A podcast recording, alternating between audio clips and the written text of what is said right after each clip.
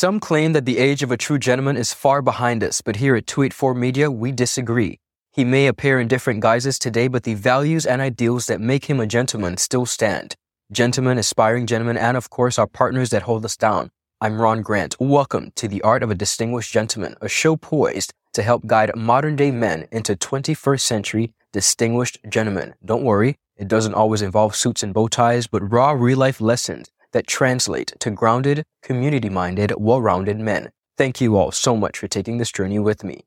Having a true understanding of one's self is perhaps the most important quality any man could have. You gotta know where you're going, where you come from, and exactly what you want to accomplish because that is oh so necessary. Our guest today knows who he is and from whence he's come. A father, husband, renowned musician, a go-getter with a passion for country, the amazingly talented Mr. Dirk Walters, son of the soil, a family man, and most importantly, a true 21st century distinguished gentleman. We talk music, culture and heritage, fatherhood, being a husband, and so much more. It's a conversation you really don't want to miss. We'll be right back after a word from our sponsors. You're watching The Art of a Distinguished Gentleman. Viewers, welcome back on Ron Grant. You're watching The Art of a Distinguished Gentleman, the one and only Dirk Walters. Thank you for taking the time out to be with us today. Thank you for having me. Cheers. Cheers.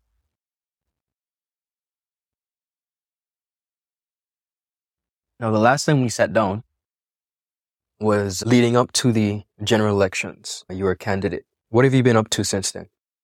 I've been up to basically the same things I'm always up to, you know, community oriented, working on my music, holding on a full time job, a family, two different households, Okay. you know, helping as many persons as I can in the community, as I said, you know, inspiring and motivating persons as much as I can and getting involved in basically, you know, cultivating young musicians and persons aspire to be in the entertainment industry. Now, for the persons that don't know who Dirk Walters is, don't know your your heritage, tell us about who you who you for. Who you for? Yeah, that's always a question. Yeah. Well, I am a Walters, of course, and my family is from Virgin Gorda.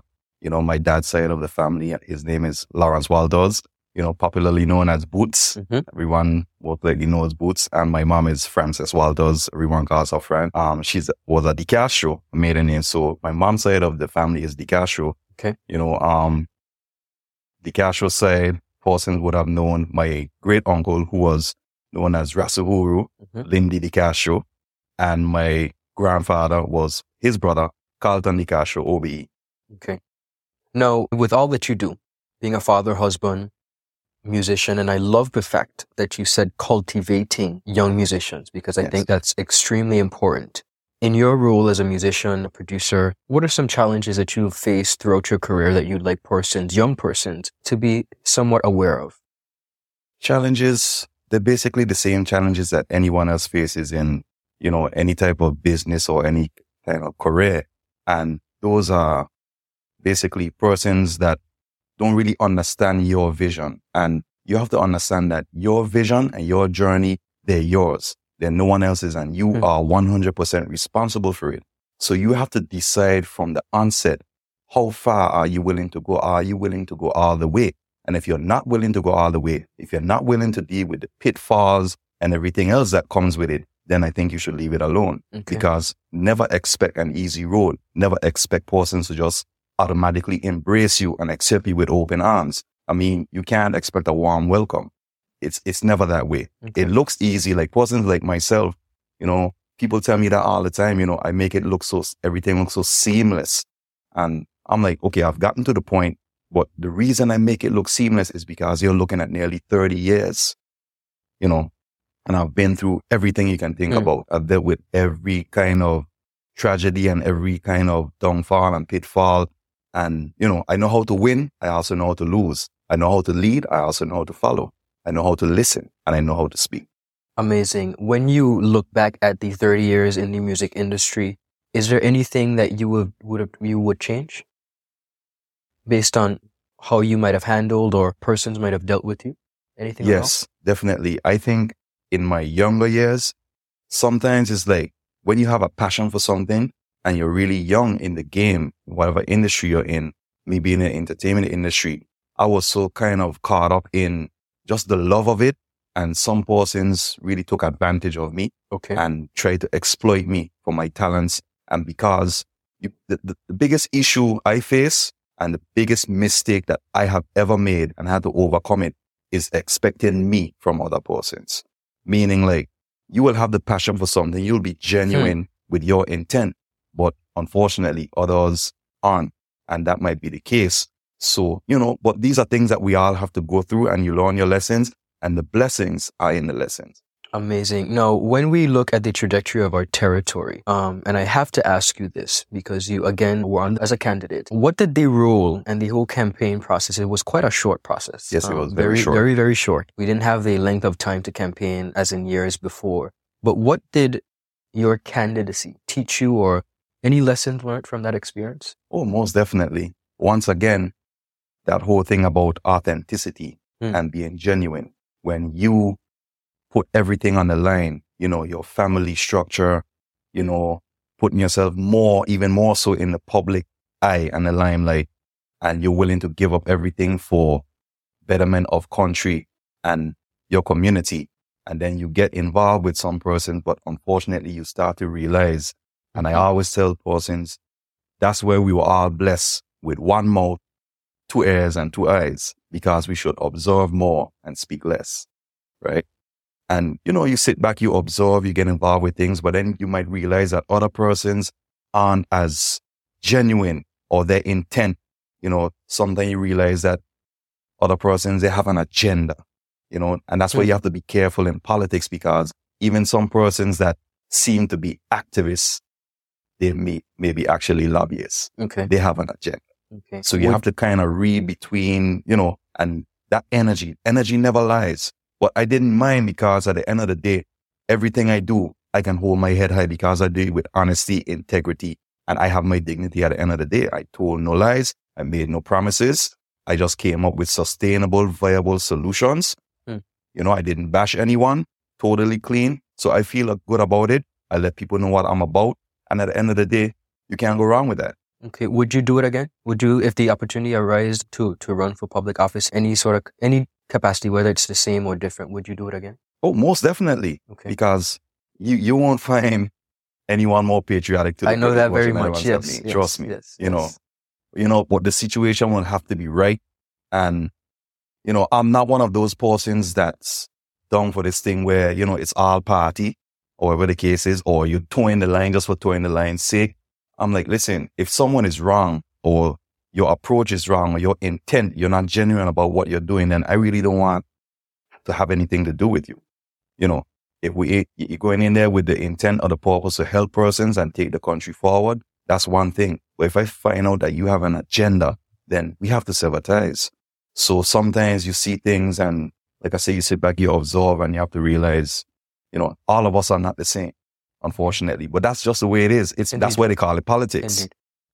No, in your time as in doing all that you do, having a day job, as you said, you're also a father and a husband. Yes. Break that down for me.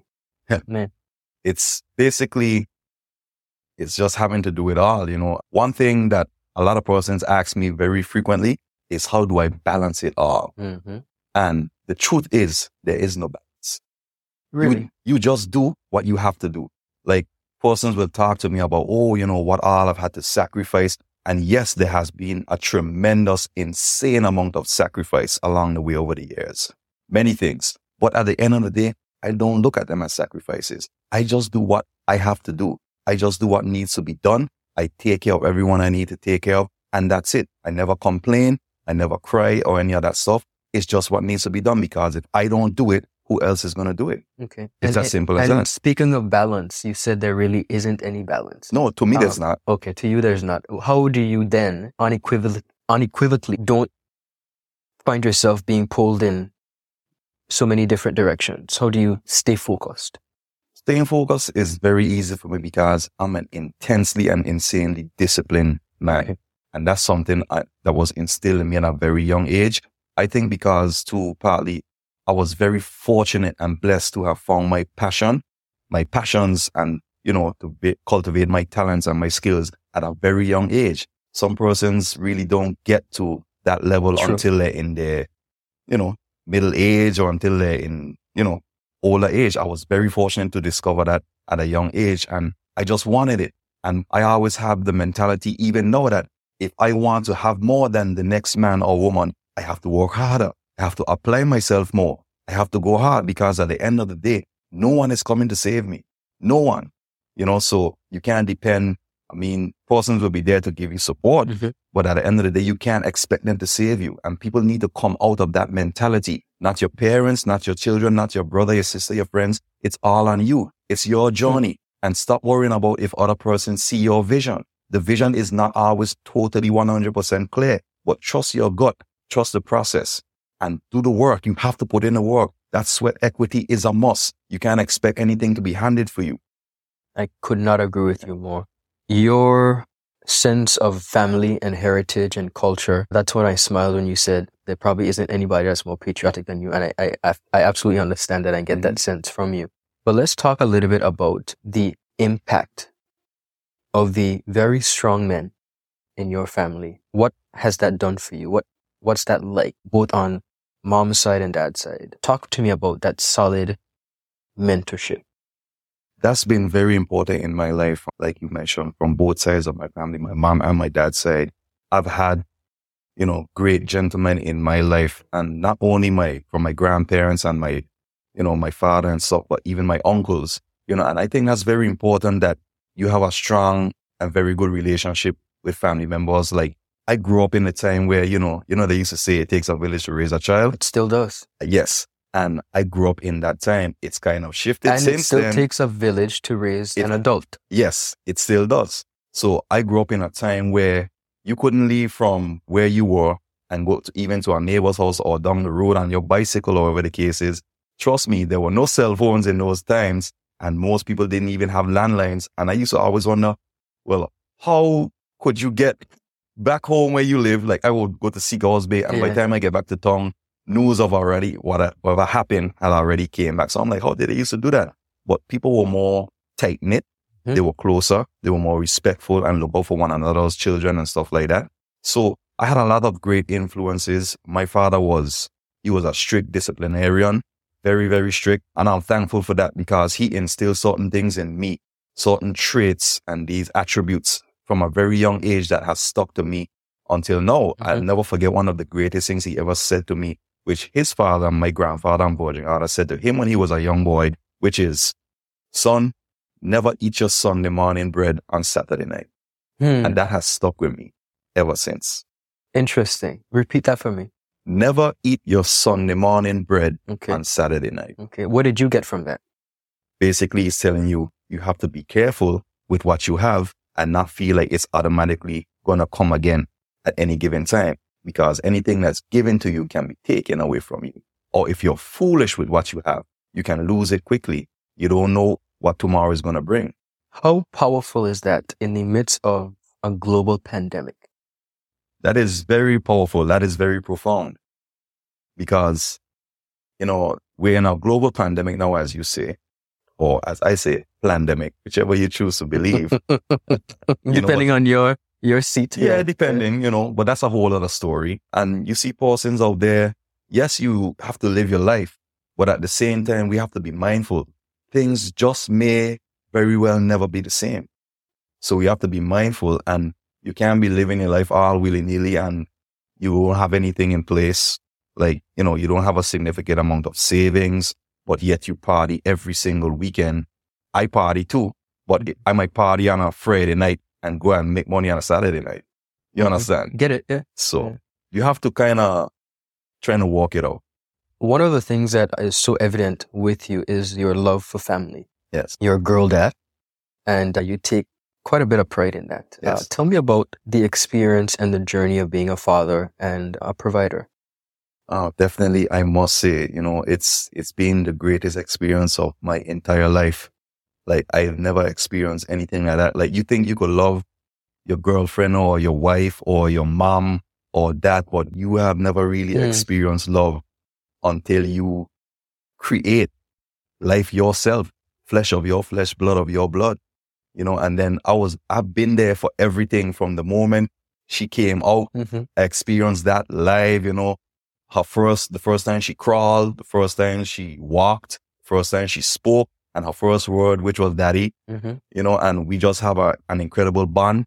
And, you know, I just do my utmost best to make sure I instill the values and, you know, those traits and attributes in her. She's her own person, of course. You know, I don't ever expect her to be like me. I expect her to be better than me and I want her to be better than me. So I just put all my energy, that the positive vibes and everything I can and instill these things in her and, you know, for her to go out into the world and be the most decent and great human being she could possibly be.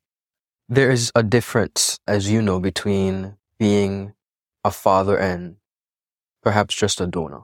Yes. I want you to speak to the young men of our generation, the distinguished gentlemen, the aspiring gentlemen that are learning and growing and, and watching on as persons like yourself move through the trajectory of life. But speak to the importance of being present. Yes. You mentioned about being there for the delivery and the first walk and the, the first word. How important is that for them to understand that it's just not a matter of perhaps providing financially, but in building that person, in creating that human being, how important is it, is it to be present? It's the most important thing because being present is more important than the presence. You understand what I'm saying? Yes. It's more, it's more important than any iPad, any computer, hmm. any cell phone, any gift that you can give because children need that structure and they will more oftentimes than not try to emulate things that you do. And they will even, you know, they, they look at how you relate in your relationship yes. with whether your child's mother or whatever the case is, their mom, and they will emulate those things because they will come up now and look at these things and say, okay, this is how relationship should be. And the thing is, I would like to say for me to say something to the young gentlemen, yes. I have to say something to the young ladies. Hmm. Young ladies, please understand that this whole thing about even if you're looking at child support, could you, we need to come together as adults and understand if you have a child together, if the young man is not with you anymore, ladies, that is not an excuse for you to ch- take the young man to court for child support out of spite because he has moved on in a relationship with another young lady. Okay. And we see these things in the community, in society all the time. No, it's a different case if the young man now isn't take, taking care of his responsibilities. But too often we find times that it's kind of like just like with men is an ego thing. Yeah. And a lot of a lot of things yeah. are done out of spite. Exactly. It's done out of spite. But the only person that truly suffers in that regard is the child. So young men, please do everything you can. And the same way for the men, you know, don't be out of spite. Don't say that you're not giving your monthly allowance to the child this month just because the young lady doesn't want to see you or sleep with you or any of these things. You know, be, be a grown person, be an adult, and you can co-parent even if you're not together in a relationship, whether you it's a marriage or whatnot. If you've moved on, that's fine. But the child never moves on. The child is yours for life. Thank you for that that nugget, especially when it comes to co-parenting, because I find a lot of young people, young men particularly, have a difficult time with that. But that that's important to understand. I want to speak to our territory of the Virgin Islands at this very pivotal point yes, the global pandemic, which we're suffering with, we're dealing with the economic downfall of that, but we're also dealing with the fact that we seem to continuously be losing our kings. Yes. Whether it's gun violence, road fatalities, we keep losing them. Yes. And I don't think the average person, or perhaps they do, understands the impact that that is going to have on our territory in the long term. Speak to the young kings on their importance of being around? Well, as young Mr. Grant just said to all my young kings, understand that you are special and your life is more important than you will ever know. You mean a lot to more persons than you will ever know. And do your utmost best not to get caught up in certain lifestyles and to be around to make your children proud, to make your parents proud, and most importantly, the person that you have the most to prove anything to is yourself. Do your best to be a constructive member of your community. Get involved. Be around for your children's future. And forget about the fast life because I want to send a message to you all. And that is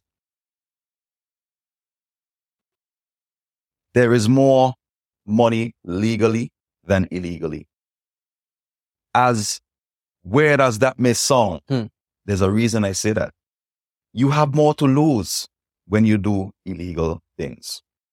You have to watch over your shoulder more. I personally run like to sleep soundly at night. When I go home in the evenings or whatever and I have my nice long shower and I lay on my bed in five minutes flat, I'm like a Mack truck shifting 18 gears. You know what I'm saying? I'm, I'm out cold. I sleep soundly every night. And I could not imagine living a lifestyle where yes. I have to wonder if someone is coming to my household where my family lives. Or I have to look over my shoulder every time I go to a bar. I or I get yeah. on my bike or I get in my car. You know, that's that's a crazy thing. You know, if you and just understand if you choose a certain lifestyle, because we all can't be the same.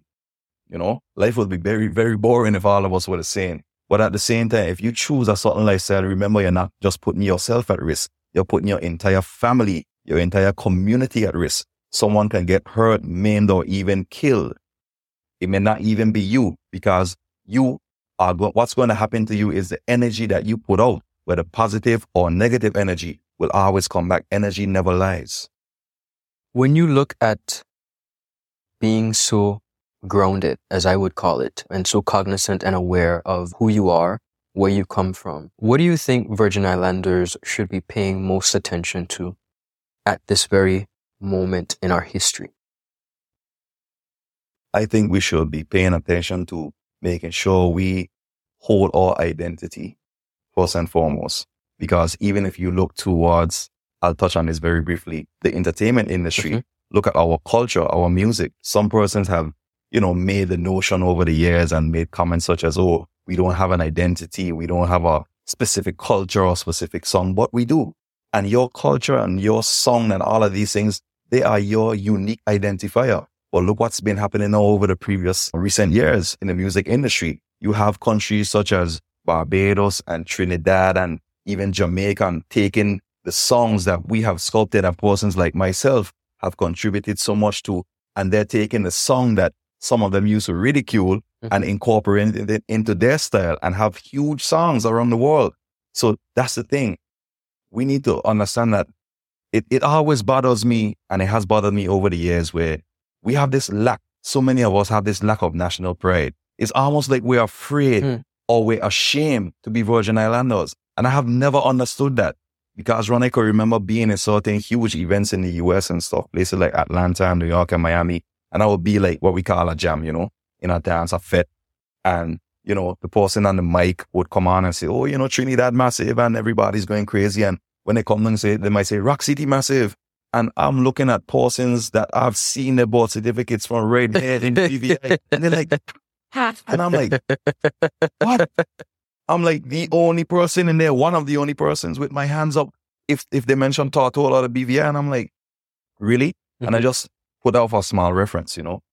And, and it's crazy, man. So I, I want to speak to that and I'll tell you why, because as you look through our festival, right? And I'm glad you brought it up because uh, persons have said that we have somewhat of an identity crisis. Mm-hmm. What could be done to rectify that? We must have an identity crisis when it comes to festival if there's no kind of effort being put into cultivating local talent, cultivating the performing arts, of the Virgin Islands. How come we don't have a, a school of the performing arts in the Virgin Islands in the year 2020?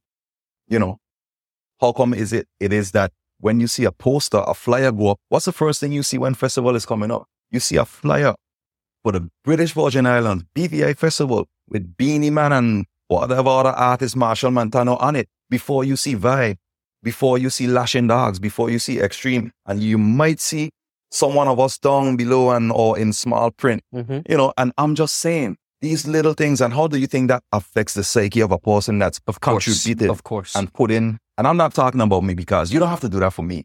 You know, I'm, I'm the type of person, I don't need motivation. I don't need inspiration, you know, and I don't necessarily need that, mm-hmm. you know, and I want to basically encourage musicians, people in the performing arts, in the entertainment industry, whatever you're in, you have to make sure and push yourself to the level where you don't need them. Hmm. Understand? And that's why, that's what will make you survive. That's why I'm in the game this long. That's why I'm still as respected as I am, you know, as requested and all of these things, because you have to be able to move effortlessly and flow and stop putting all the eggs in one basket. At the end of the day, it's a numbers thing too, because it always is. Everyone yeah. is, everyone is, if everyone is competing for the same pot. what sense does that make? This part is this big when there's a whole other set of parts out here. Why not focus on that? So you have to sometimes push yourself. And for the musicians, I like to say, don't expect handouts and stop being in this mentality where you think everything should be handed to you. It's not. You have to earn that respect. Put out a couple of hits, you know, make people want to hire you. Can't sit by idly all year long, have a band or be an artist. You're not doing anything. You're not even putting up your own money. And that's the thing where I kind of really shine over the years because I was all in, always willing to bet the farm on myself. Okay. I can't lose if I bet the house on myself. Oh yes. Ron. Oh yes. I cannot lose. So people will recognize that now, and that's where the respect comes in, because people will always recognize effort. If you're not applying yourself, you're not putting in that effort. Why should I hire you? Why should I pay you money to come on the stage and you're up on the stage swinging from left to right slowly? Like, what sense does that make? I just paid $40 to come in and watch you on stage, and you're standing up there saying, put your hands in the air. You put your hands in the air. I just paid $40, and then I would go after your energy. Yes, yes, I'm saying, yes, yes. I might put my hands up in the air then, but you got to work for it. Thank you for that level of honesty and thank you for that level of, of candid response because there's such a thing as tough love and I think we all need it. Um, You Mhm. touch on some great nuggets pertaining to the music industry and, and viewers, this season is heavy with the artists. It really is. And it was not intentional, but we see where during the pandemic, music has really served as a a driving force. Yes. Never before, never before have we seen such an avenue for talent, not only locally, regionally, but mm-hmm. internationally as well. COVID has, has forced us to really come together and music has been one of those really, really instrumental Yes. aspects. What music would we be surprised to know that Dirk Walters listens to? You shouldn't be surprised at all because I'm a student of the game, first and foremost. I am a student of the game. I love all genres of music. And that's one of the reasons I'm still here sitting with you right now. Because when I started my band, Extreme, you know, they labeled me as all types of things. I don't know if I could say this, but they labeled me island people band. They labeled me white people band, all of these things. And I would smile because I'd be like, "Hmm, okay, Mm-hmm. you guys will understand soon enough. I'm like, first and foremost, where are you judging anyone because of, you know, I'm not, you know, I'm not into that stuff. I love Right. everyone. I respect everyone. And if something sounds good, I'm going to play it.